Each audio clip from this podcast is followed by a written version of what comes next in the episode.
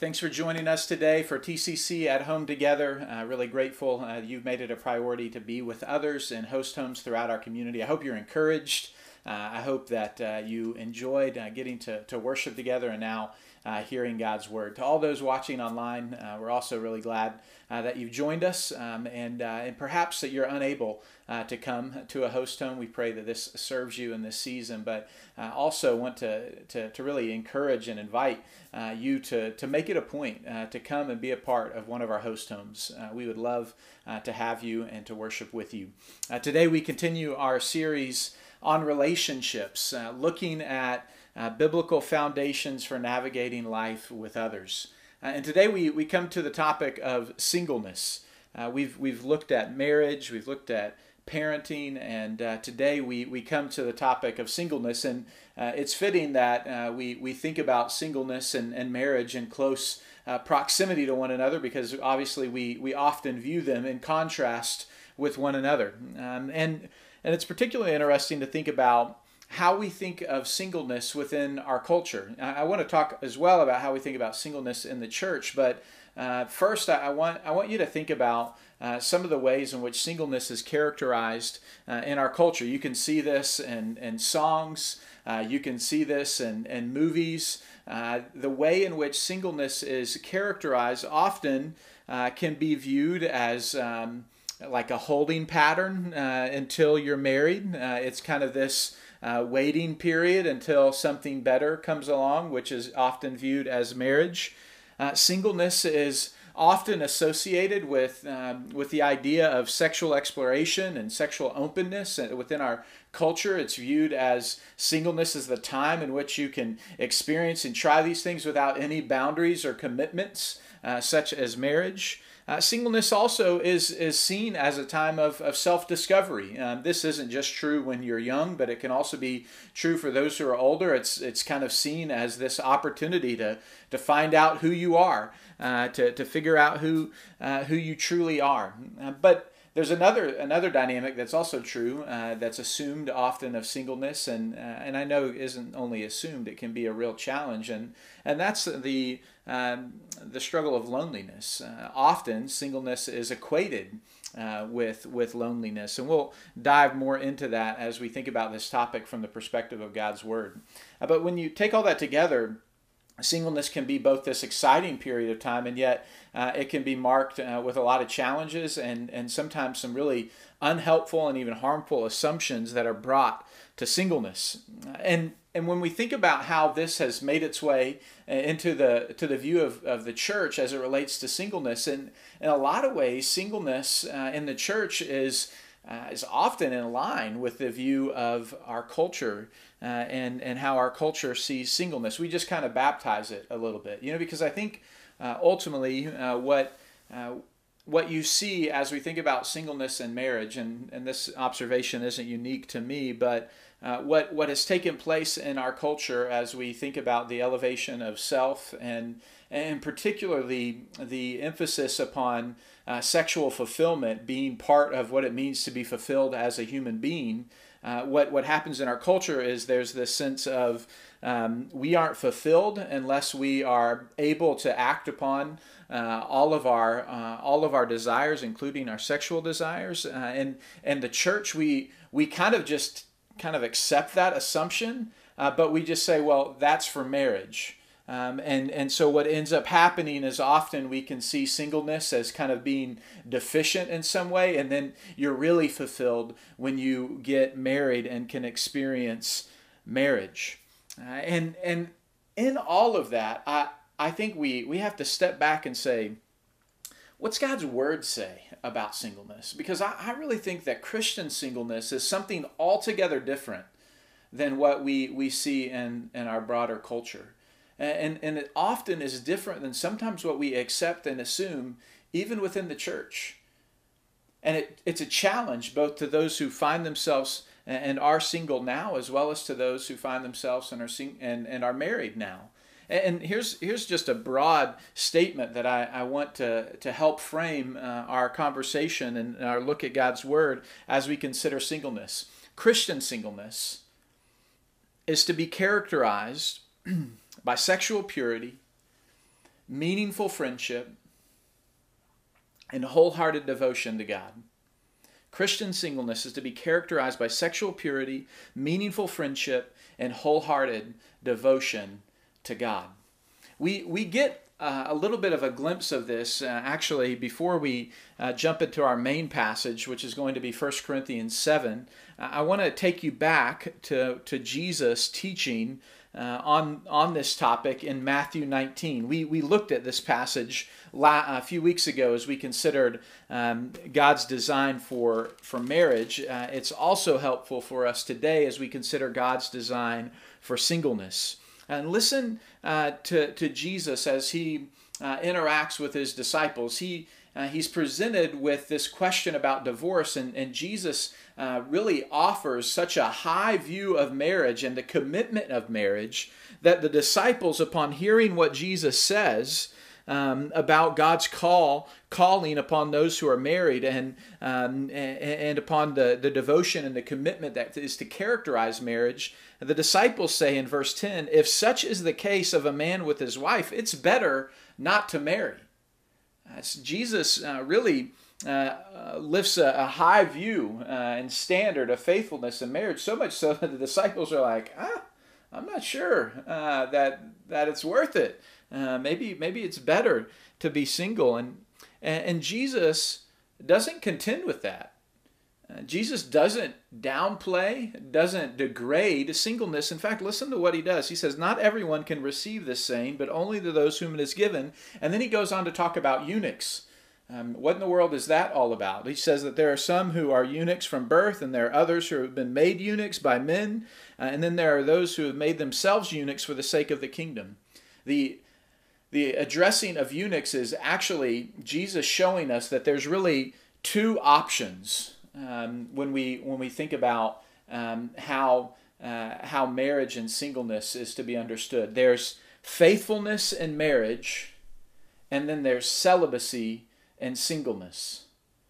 And the, the, the conversation about eunuchs is pointing to such. A, a eunuch is one who, who was unable uh, to, uh, to have physical relations. And there are some who are such by birth. There are some who are made such, like serving in the king's palace. They would be castrated so that they would be no threat to the, to the royal line. But this third category is of what's most important when it says, Some have made themselves eunuchs or considered themselves uh, celibate for the sake of the kingdom of heaven. Jesus is giving us a glimpse as to what we're to under, how we're to understand singleness. Singleness is to be marked by sexual purity, celibacy, as well as to be marked by the pursuit of God's kingdom.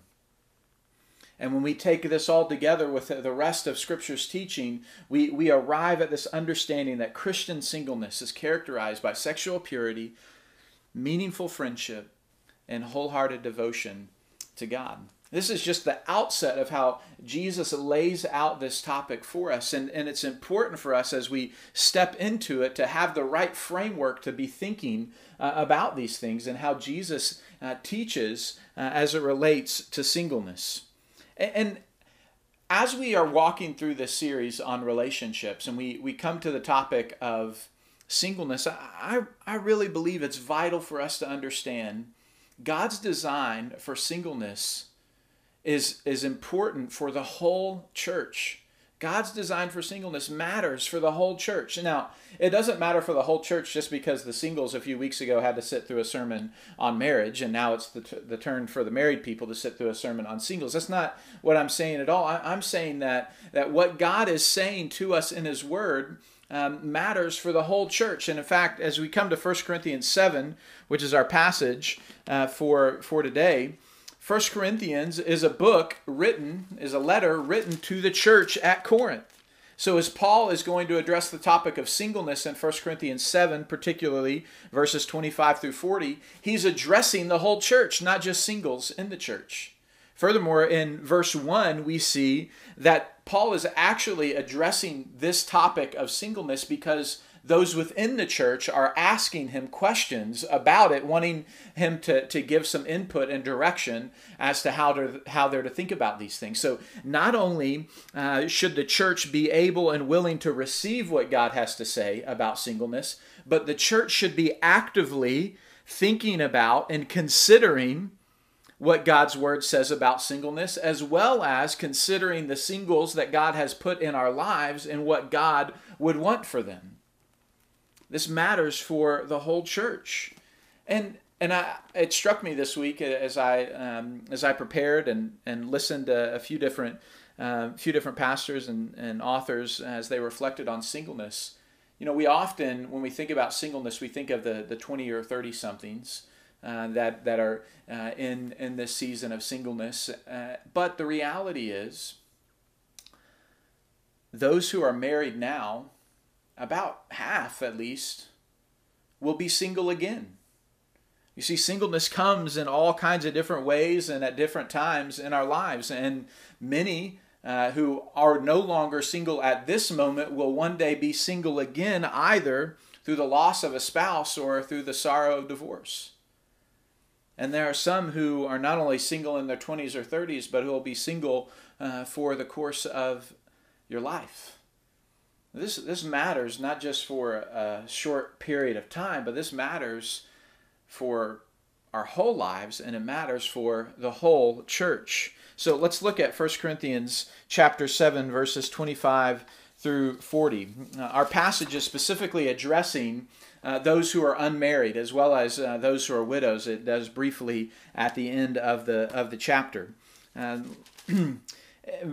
let's let's read through uh, our passage and and then. Uh, what I want to do is, is try to unpack Paul's argument to give us a real sense of what he's saying. Uh, and then I want to step back and say, what, what does this passage teach us about God's design for singleness. So jump in with me here in verse 25. Now, concerning the betrothed, those who are unmarried but committed to marriage, I have no command from the Lord, but I give my judgment as one who by the Lord's mercy uh, is trustworthy. I think that in the view of the present distress, it's good for a person to remain as he is. That that's kind of the uh, the kind of uh, framework and, and, kind of controlling uh, idea that Paul is going to unpack. Remain as you are. Um, he's obviously addressing primarily the unmarried here, but he's going to apply it in a lot of different situations. Verse 27 Are you bound to a wife? Do not seek to be free. Are you free? From a wife, do not seek a wife. But if you do marry, you have not sinned, and if a betrothed woman marries, she has not sinned. Yet those who marry will have worldly troubles, and I would spare you of that. Again, mind you, he's primarily in this part addressing the unmarried. I want to spare you, he says, of some of those worldly troubles. Verse 29 This is what I mean, brothers. The appointed time has grown very short. From now on, let those who have wives live, live as though they had none, and those who mourn as though they were not mourning, and those who rejoice as though they were not rejoicing, and those who buy as though they had no goods, uh, and those who deal with the world as though they had no dealings with it. For the present form of this world is passing away. Verse 32, he continues, I want you to be free from anxiety, addressing the unmarried here again. The unmarried man is anxious about the things of the Lord, how to please the Lord. But the married man is anxious about worldly things, how to please his wife, and his interests are divided. And the unmarried or betrothed woman is anxious about the things of the Lord, how to be holy in body and spirit. But the married woman is anxious about worldly things, how to please her husband. I say this for your own benefit, not to lay any restraint upon you, but to promote good order and to secure your undivided devotion to the Lord. Now, he's going to give some special instruction to those uh, who desire marriage. If anyone thinks that he's not behaving properly towards his betrothed, if his passions are strong and it has to be, let him do as he wishes. Let them marry. It is no sin. But whoever is firmly established in his heart, being under no, no necessity, but having his desire under control, and has determined this in his heart, to keep her as his betrothed, he will do well. So then he who marries his betrothed does well, and he who refrains from marriage will do even better.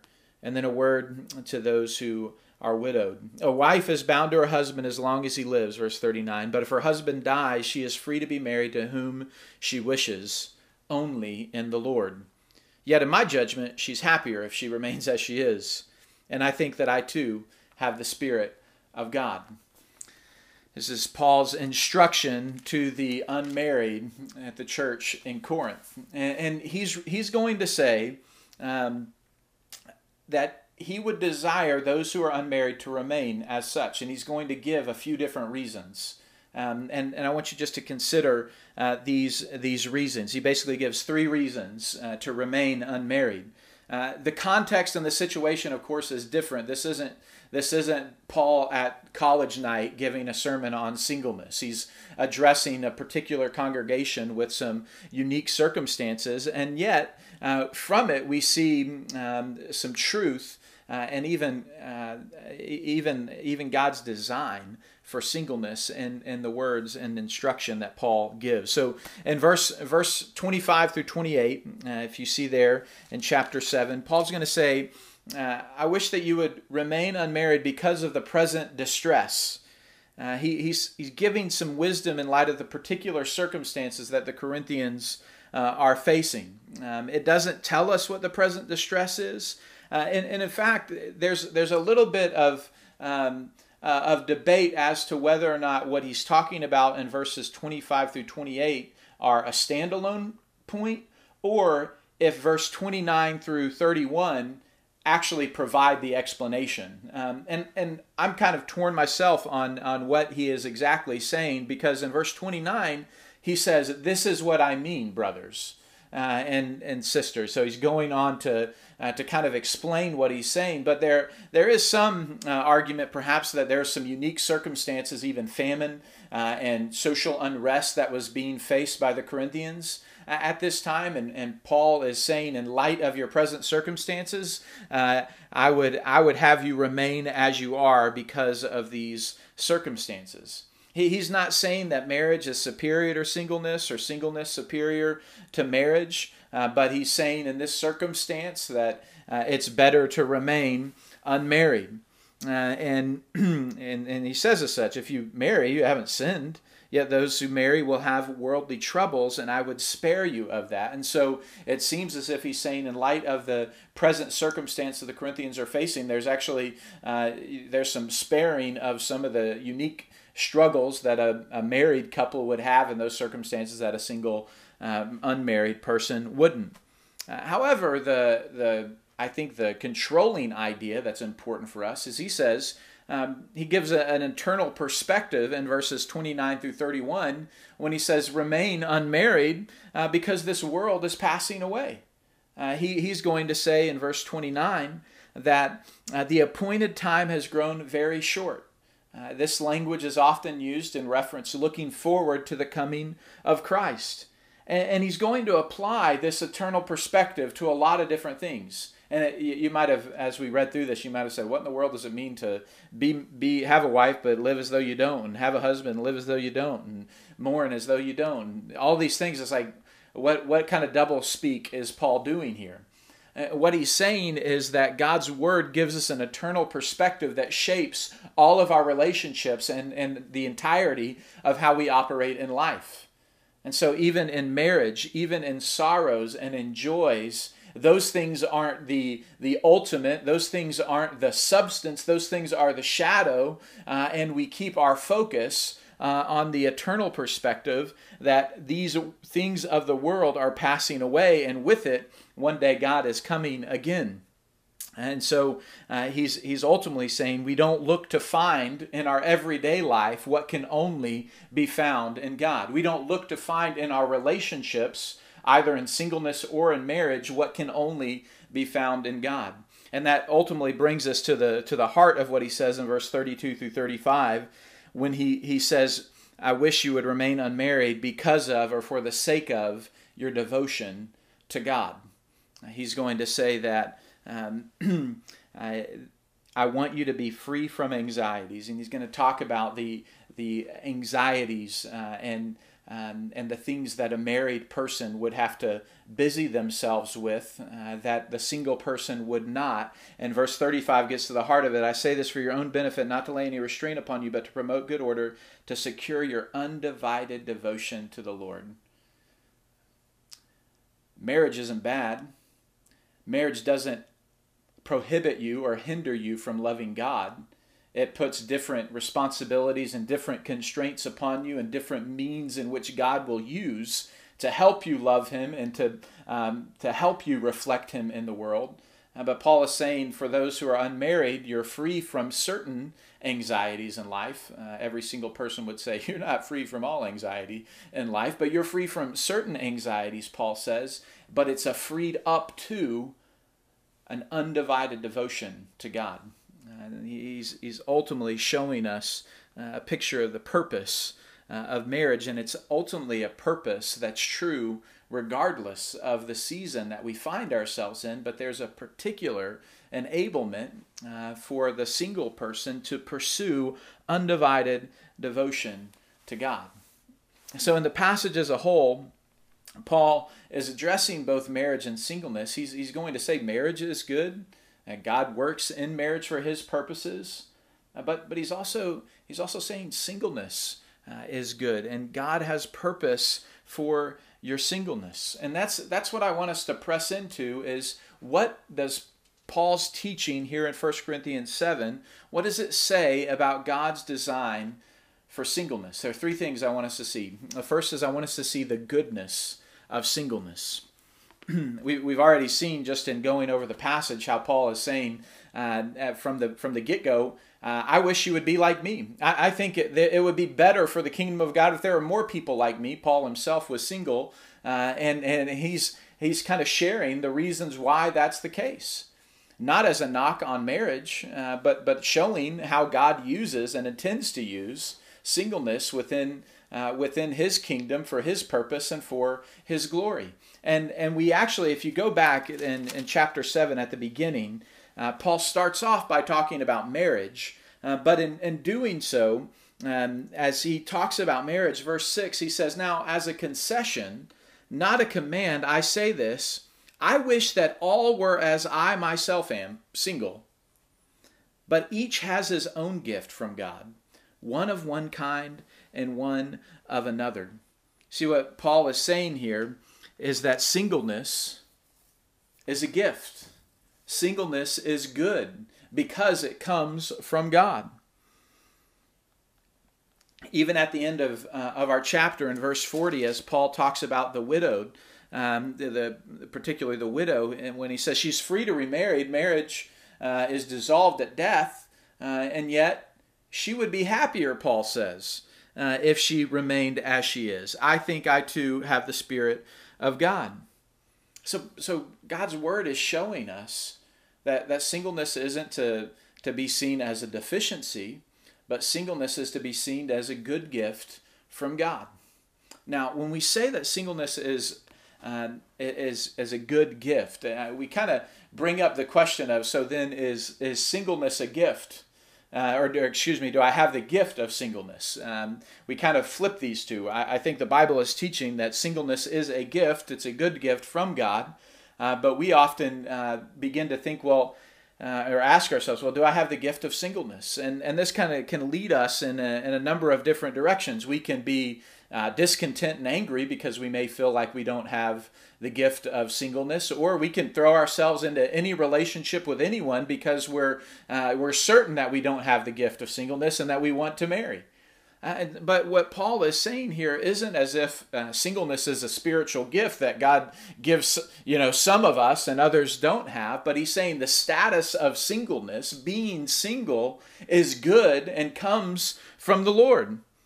And we say at TCC that God doesn't get our address wrong. He also doesn't get our relationship status wrong.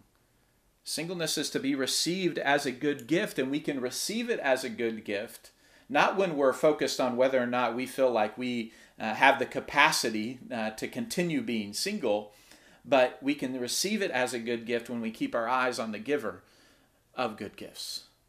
And, and in fact, one of the most helpful authors uh, for me as I've thought through this topic uh, is a pastor in Nashville, uh, Sam Allberry. Uh, he has a book called The Seven Myths of Singleness, a book that I would recommend uh, to married and single alike uh, to, to get and to read, uh, or even just search uh, Sam Allberry uh, preaching on singleness. And at the end of his book, he made this statement that, that struck me. When, when he was talking about just the process of writing on singleness, he says, I got to the end uh, of writing on this book, and I reflected back in the beginning. I intended to write about the goodness of singleness, he said. But as I've written on the topic, I've become more and more uh, focused not upon the goodness of singleness, but on the goodness of God. And he said it this way He said, The issue is not whether this path or that path is better. Paul said, One has one gift, one has another. Whether singleness or marriage would bring me more good. The issue is God, and whether I will plunge myself into Him, trusting Him every day. You see, when we think about the goodness of singleness, it should lead us to think about the goodness of God who is in control and working out his plan and his purpose in our life.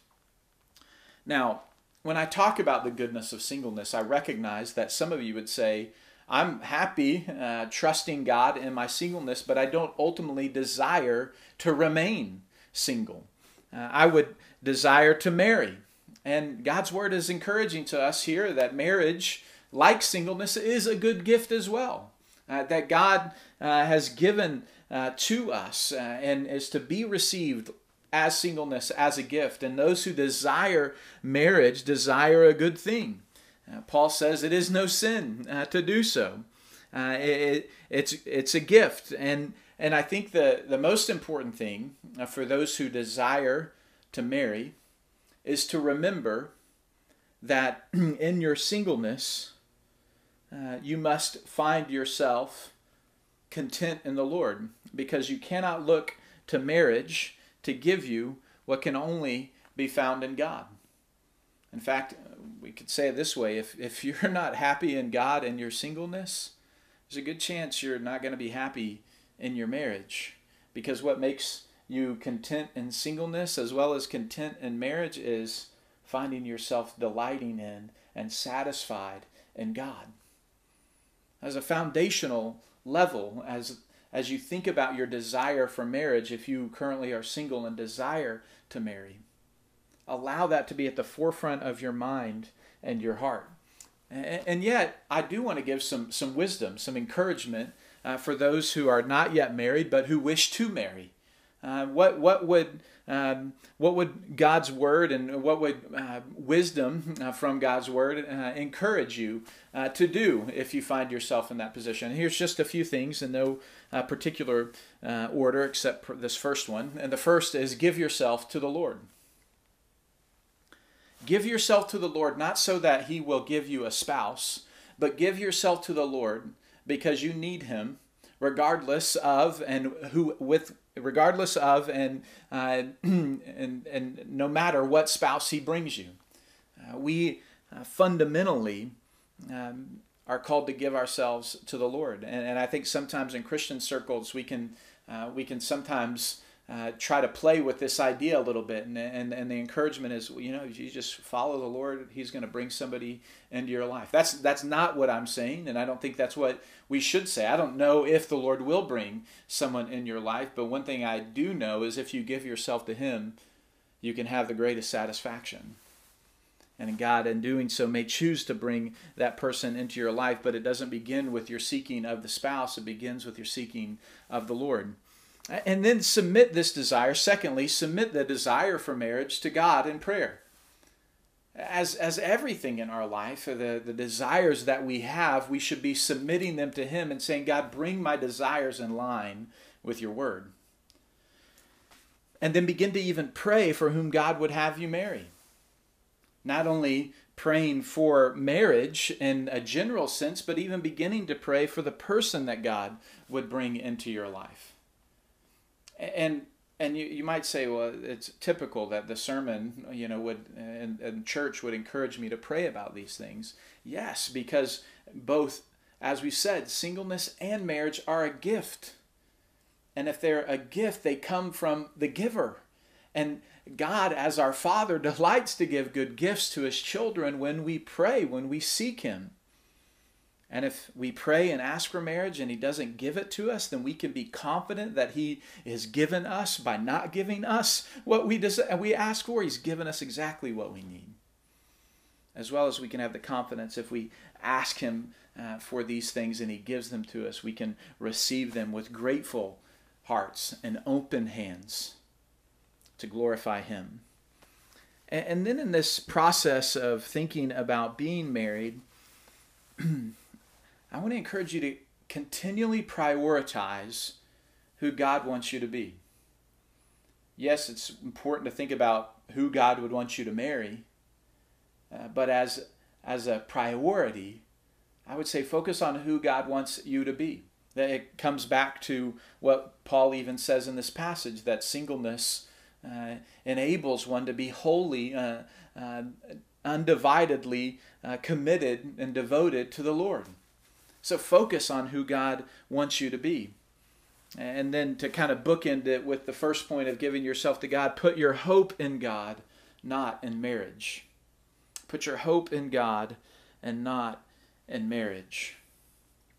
There's more that could be said. There's more conversations that could be had about how to think about uh, what it looks like to pursue uh, a relationship, and what if you're in a context where you don't feel like there's a, uh, a suitable or potential partner. What does what does it look like to navigate uh, dating in this context and a uh, online dating uh, scenario, and in all these different scenarios, there's conversations that should should be had and can be had, and the church should be a place where we're talking about these things together and encouraging each other in these things together. But here's some foundational wisdom that can shape how we uh, approach our desire to be married, and yet we're not yet married at this moment. Singleness is a good gift um, that that comes from God, and we should recognize the goodness of singleness. but we also, in this passage, can see the benefits of singleness. Um, and, and by benefits, we see Paul says, at least in two different ways, that singleness spares us from some worldly troubles, uh, particularly that can come uh, from, uh, from marriage, uh, as well as frees us from some anxieties. And there's a real sense in which uh, as Paul uh, unpacks singleness here, as well as how Jesus talked about singleness there in Matthew 19, that singleness provides freedom for something, freedom for God. Uh, freedom to uh, pursue things that you would not otherwise be able to pursue. Uh, it frees us up in ways that marriage can limit us.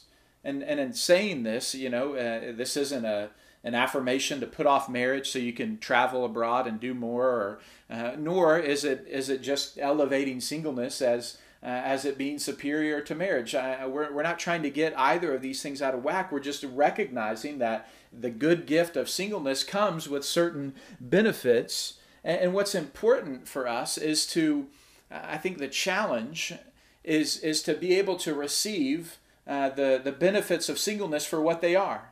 Uh, not to compare the, uh, the, the lows of singleness with the highs of marriage or the down of singleness with the ups of marriage or vice versa to compare the downs of marriage with the with the highs or the ups of singleness so we, we often as we think about singleness uh, it can be viewed in such a way as a, in comparison to marriage it's so much better than marriage because of this or marriage is so much better because it allows for this and and we begin to do this comparison thing and and instead as we've already said marriage and singleness uh, are both gifts, but they both have their challenges and they both uh, have their blessings. And, and Paul is saying that singleness provides uh, a benefit and that it frees you up uh, from some troubles and some anxieties in order to, to pursue the Lord. And we'll come back to that purpose here in just a minute. But when I think about the benefits of singleness, and I read what Paul was saying here about how he wants them to be free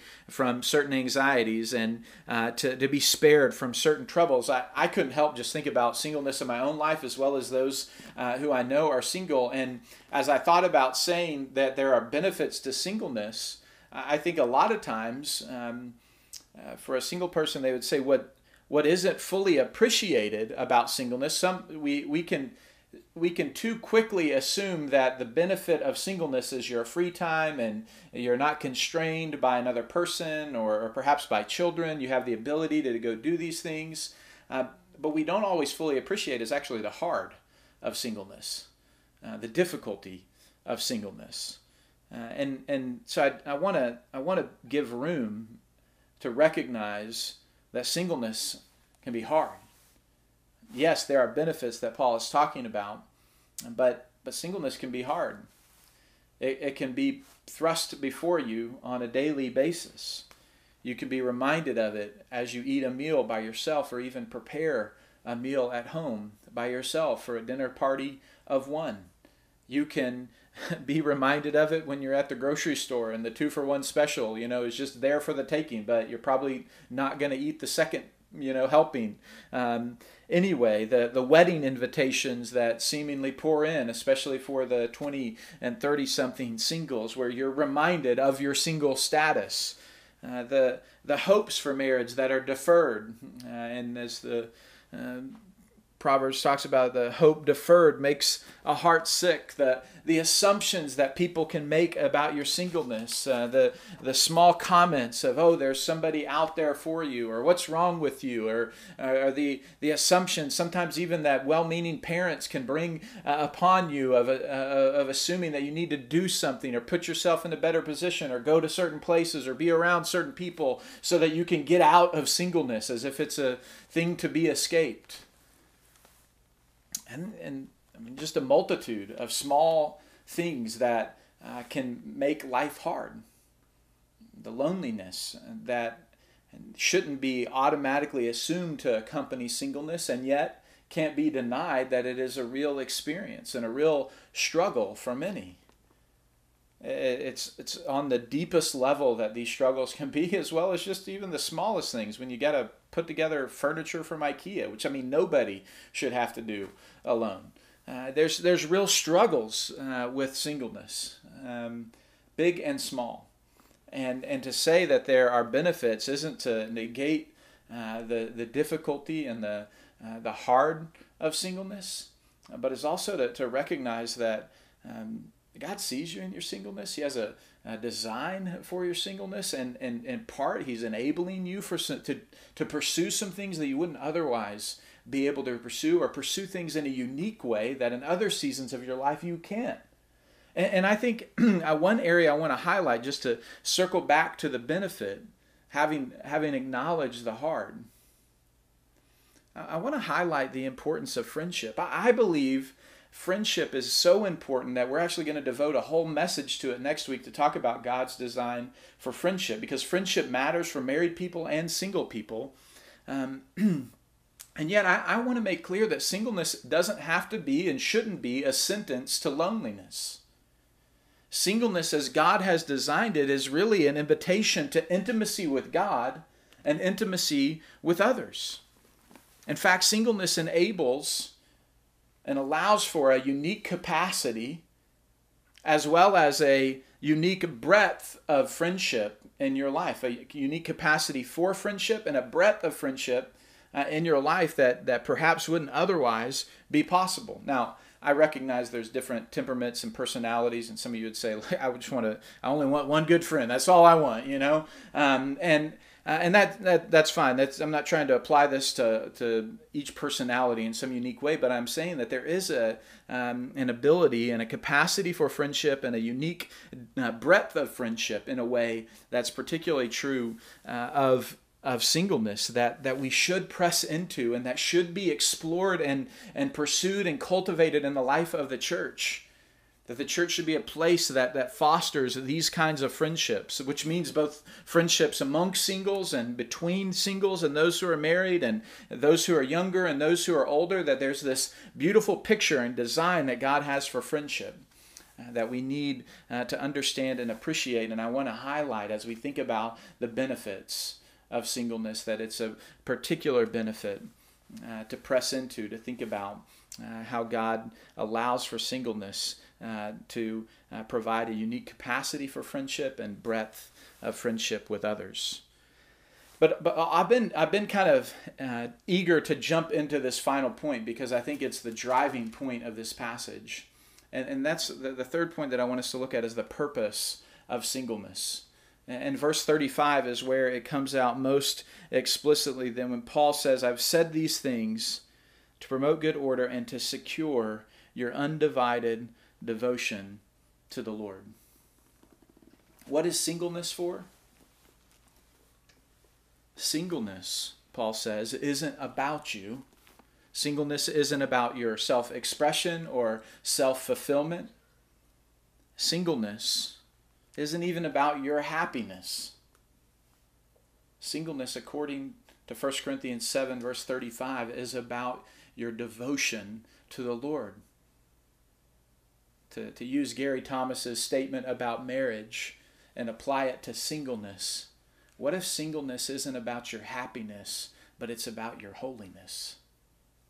What if singleness is about God's desire to draw you in to intimacy with Him and deepen your devotion to Him, your delight in Him, your usefulness to Him and to His kingdom? This is what God's designed us for and what He has particularly made the purpose of singleness. So what does this devotion look like? It doesn't say specifically here, but if I could if I could give you three categories to think about, think about it this way that, that God's purpose for your singleness as we think about it in terms of undistracted devotion, make make devotion to God's word a priority in your singleness. Devotion to God's word, allowing God's word to shape and form you into who he wants you to be.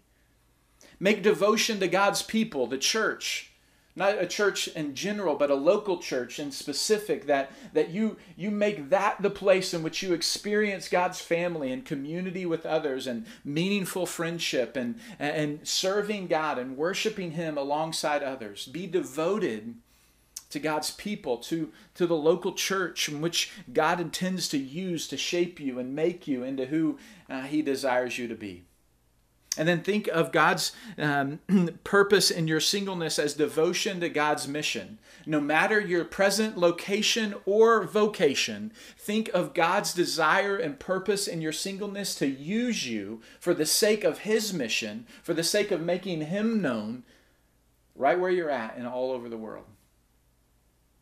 Paul says, I want to secure your undivided devotion to the Lord. Allberry uh, in his book uh, on singleness and the myths of singleness. he, he said it this way He said, If marriage shows us the shape of the gospel, singleness shows us its sufficiency. If marriage shows us the shape of the gospel, Paul says in Ephesians 5, what I'm talking about is the mystery of Christ and the church, the role of husband and wife pointing uh, to Christ and the church gives us the, the structure and the shape of the gospel. Singleness shows us its sufficiency about us in relationship with God, an intimate union with God. See, earlier I said we, we live in a culture that views singleness uh, as about uh, fulfilling our desires, finding ourselves. Often it's seen as a place in, in which singleness is the pursuit of our sexual desires apart from any constraint or boundaries. When we think about singleness showing us the sufficiency of the gospel, Christian singleness testifies that there's a greater reality beyond what our culture is telling us to find our identity in. There's a greater reality than sexual fulfillment. There's a, uh, an intimacy that's deeper than romantic love. Christian singleness testifies that you don't have to satisfy your, your sexual desires in order for, to fulfill their purpose that our sexual desires actually point uh, to, to a greater reality, that we were made for a deeper intimacy and union with God. And it's singleness that testifies to that in the greatest, uh, perhaps, way, and it's showing us the sufficiency of the gospel. In a world that says you need everything else in your singleness to be satisfied, Christian singleness says that Jesus is enough. Christian singleness is something altogether different because God's purpose in singleness is to secure our undivided devotion to Him, to, to showcase the sufficiency of the gospel, that what we were made for, first and foremost, wasn't, wasn't for marriage.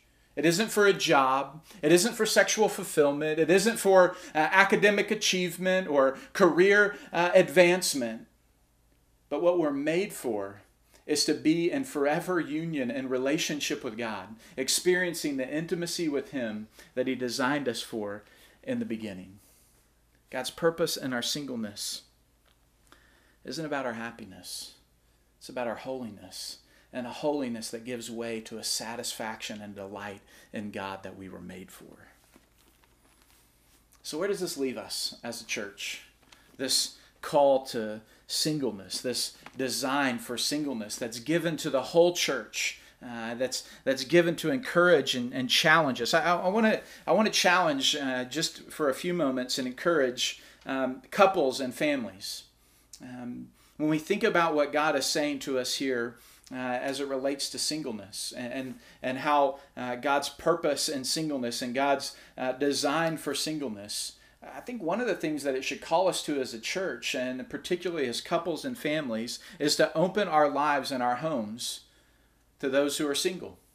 I love what Rosaria Butterfield said. She says, Do what you do, open your arms wider. Open your home and your life up to those who aren't married. I love Psalm 68, verses 4 through 6. In fact, in Rosaria Butterfield's book, uh, The Gospel Comes with a House Key, as she talks about hospitality and, and it relates to, uh, to singleness, she points to this verse. She says, uh, It says in Psalm 68, verse 4 Sing to God, sing praises to his name, lift up a song to him. His name is the Lord, exalt before him. Father of the fatherless, protector of widows, is God in his holy habitation. God settles the solitary in a home. He leads out the prisoners to prosperity, but the rebellious dwell in a parched land.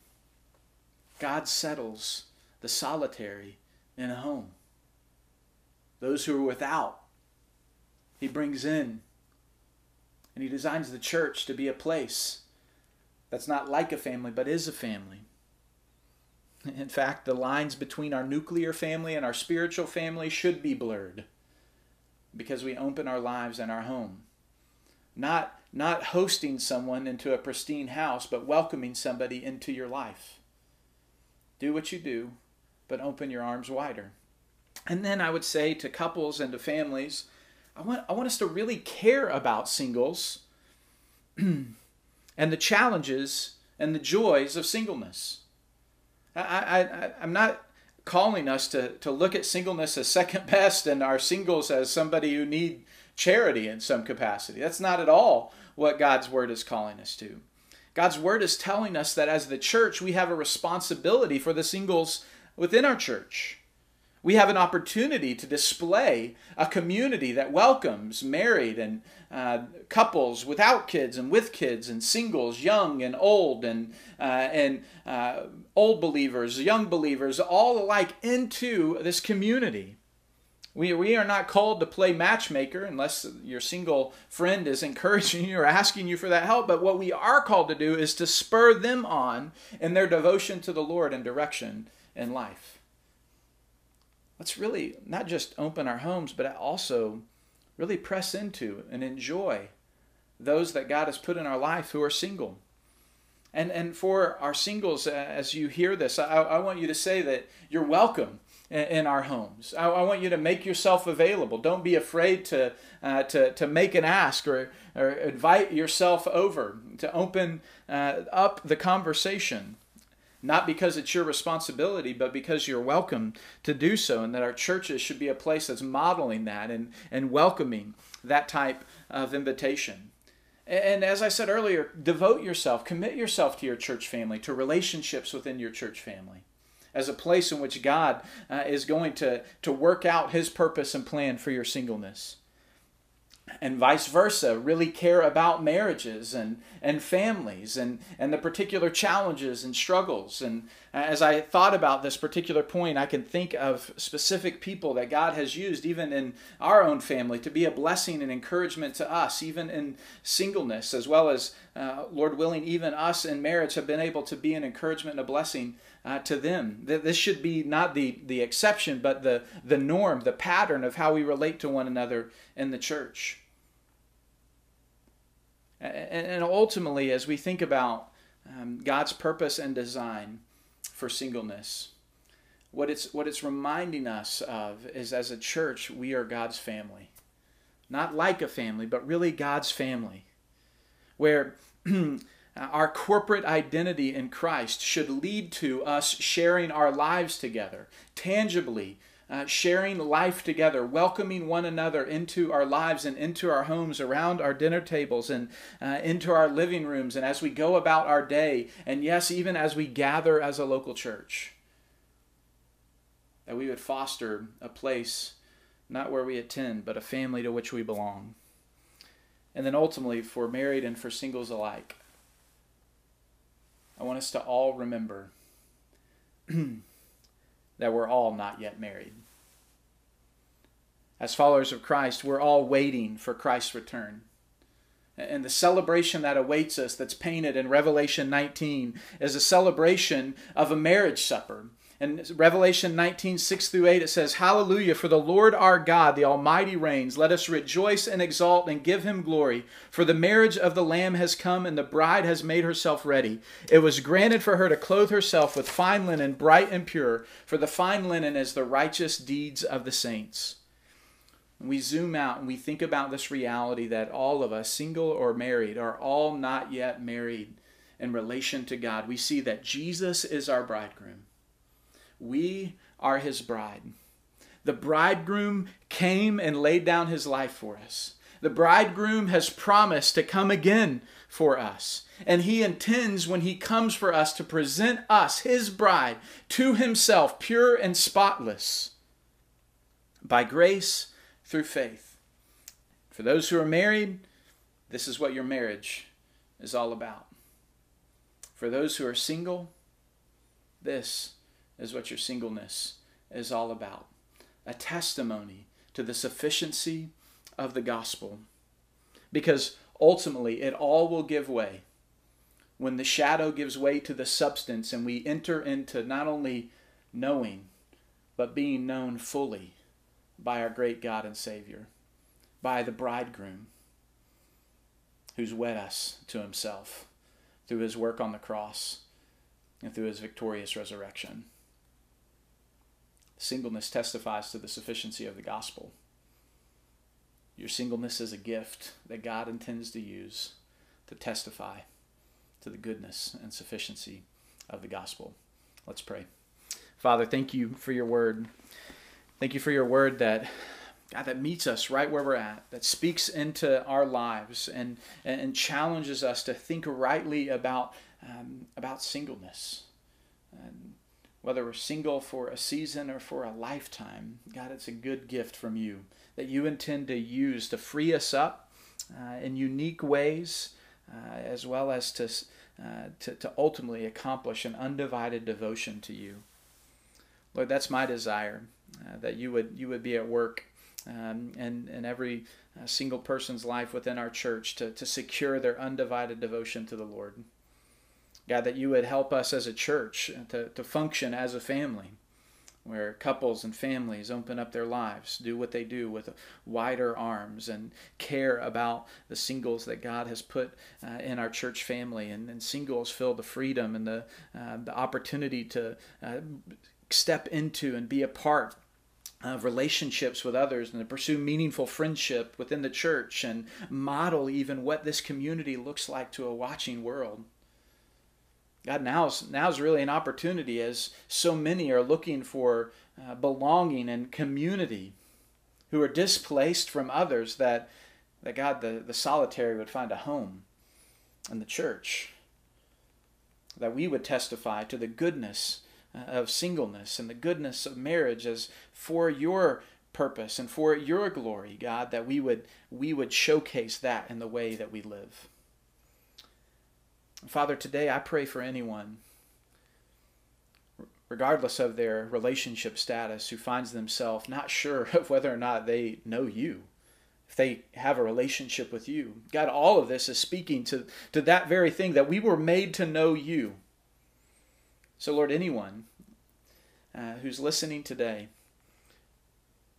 who knows that they don't know you, but who want to know you, God, would you help them right where they're at and uh, and the quietness of their own heart for them to say something like this in their own words God, I know I need you. I believe that you desire to know me. I know that I've sinned, but I know that you died for my sin and that you rose from the dead and that you're welcoming me into a relationship with you. I give you my life. I turn from my sin. Save me. Make me new. I'm yours. Lord, I pray anyone who prayed that prayer would let us know so that we could rejoice with them and walk with them.